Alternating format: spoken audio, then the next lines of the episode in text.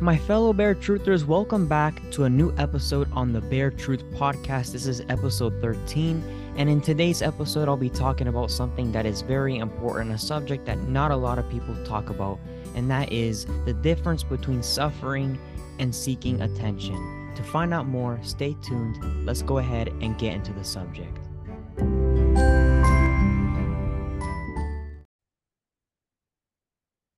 All right, so jumping to the subject for today, if we look in uh, in Second Corinthians chapter 11 verse 30, Paul the apostle says, "If I must boast, I will boast in the things which concern my infirmity." Amen. I read this verse because this is the most it's interpreted in the most wrong way possible by people today. It's interpreted in the most wrong way ever. Paul is saying here if and there's two words in here that I know a lot of people get confused with, and that's boast and infirmity. Boast means to be prideful about something or to brag about something. Infirmity means my problem or my weakness. So basically, Paul is saying, if I'm ever going to brag about something, I'm only going to brag about the things which concern my weakness and my problems. And you see, a lot of people go the wrong way from here and they misinterpret this verse. Paul is not saying here, and this is why I said in the intro, we're going to be talking about the difference between suffering and self seeking. And we're going to start off by talking about self seeking. Paul is not self seeking here at all. Paul is not, you know, seeking attention of anybody here at all. Paul said this in verse 30 in 2 Corinthians 11 30 because he's trying to humble himself. Paul the apostle, him himself, he even said that he is the worst out of all the apostles. And he's saying that because of his past and the things that he has done. He's trying to say he's the worst.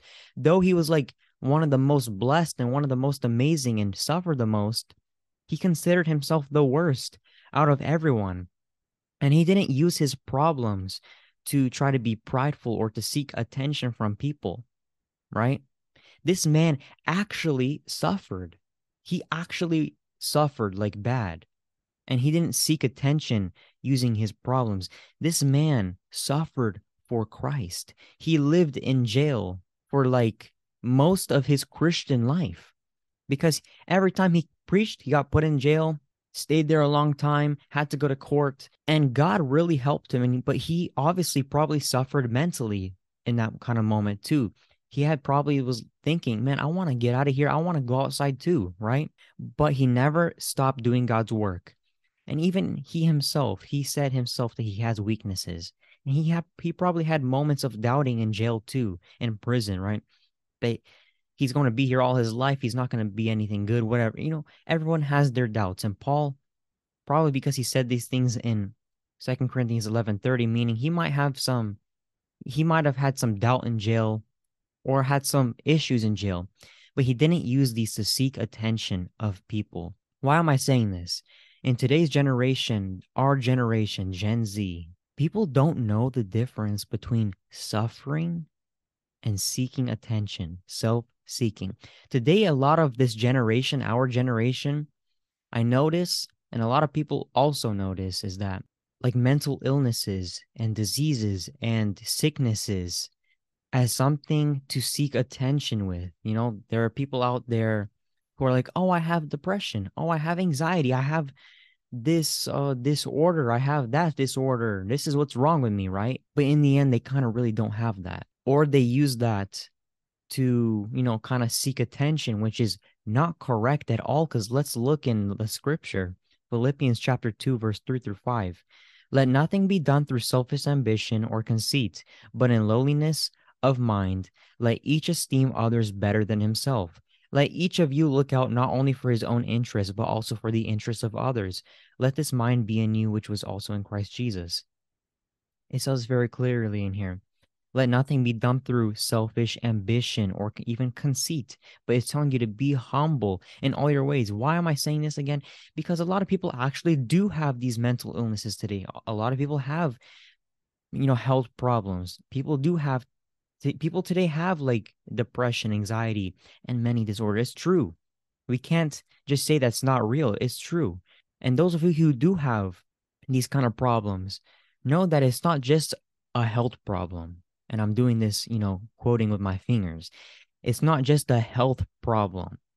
It's a demon. It's a spirit, an evil spirit's always behind that. And the Bible shows us that very clearly, right?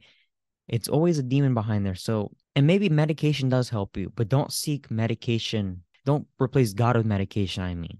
Replace medication with God, but don't replace God with medication, right?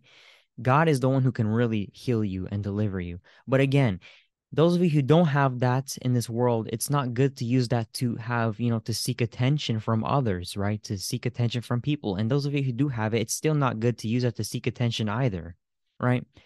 Get the attention that you actually need. Like if you need help in something and you need help to be prayed for, to be delivered, right? Then that's different. And again, I'm saying this because how I said this generation doesn't know the difference between suffering and seeking attention. Paul Peter and Silas, the apostles of Jesus Christ, Jesus himself, they know and they knew what true suffering is. And when we today we use like uh, you know what our small problems as suffering, and I'm again I'm going back to that point when we don't actually have a mental illness or we don't actually have a problem and we use that to seek attention and we pretend we're suffering, or we don't think we're doing harm or anything bad in that moment, but we actually are we're basically kind of saying, and those of you who believe in the Bible, we're kind of saying that the sufferings that the apostles went through is kind of like nothing. And what Jesus went through and when he had to deal with the suffering he dealt with was kind of like nothing. That's what we kind of say when we pretend to suffer for something, but we're not. And we always have to think, I mean, those people did suffer greatly. They suffered greatly. And when we do these things, we say, you know, we kind of make less of them we kind of make it less important when what Jesus did for us is the most important thing that ever could happen in all of humanity, right? And again, that's why I'm trying to say there's a difference between suffering and seeking attention from people. They actually suffered, right? They had to be put in jail. Again, Paul was put in jail most of his life, and he suffered from that. Peter and Silas, beaten, after they did not listen to the government, but they listened to the Lord instead, because that's who they needed to listen to. That's also who we need to listen to. They were beaten and put in prison. And Jesus himself, torn flesh, whipped, had a thorn crown on him, nails through his hand. This is real suffering. Nobody today went through that and goes through that like Jesus did or like the apostles did. And that's why we got to be careful when we bring up, if we actually do have a problem, we have some kind of mental illness problem or health problem, we have to be careful when we bring that up so we don't seek attention of people because Jesus didn't do that. Paul didn't do that. Peter and Silas didn't do that. Philip didn't do that. Any of them. None of them did that. None of our godly examples in the Bible did that. But they always humbled themselves and learned that they were the worst and that they always needed to look at themselves as the worst, as nothings, kind of, right? And that's why I'm telling you today be careful. If you don't actually have a mental illness and you're just saying, I have depression, I have anxiety, I have this disorder or whatever, but you don't actually have that, you're just seeking attention and you're making the suffering of Christ and the others less. You're making it less important, which is not okay because that has a substantial meaning behind it, these sufferings that they went through. They went through that for our example. And Christ went through that for the sin of the world. We put him there, right? And even those of you, how I said, those of you who actually have that kind of illness, be careful how you seek attention in that way too. Seek the attention you actually need. Don't seek attention that you don't need from people to try, you know, to make yourself known. This person's suffering, this person, you know, seek the attention you need. And the most attention you need is prayer and God in your life, that God will deliver you and protect you.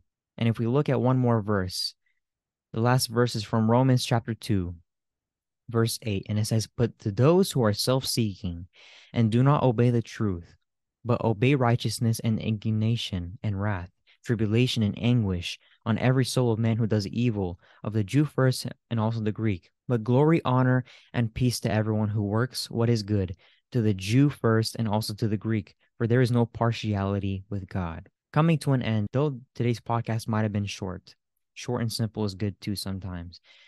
The Bible shows us that self seeking is evil. And if you need prayer, don't be afraid to go to an elder at the church or somebody you can really trust for prayer and for deliverance because God is there to support you all the time through people and through prayer.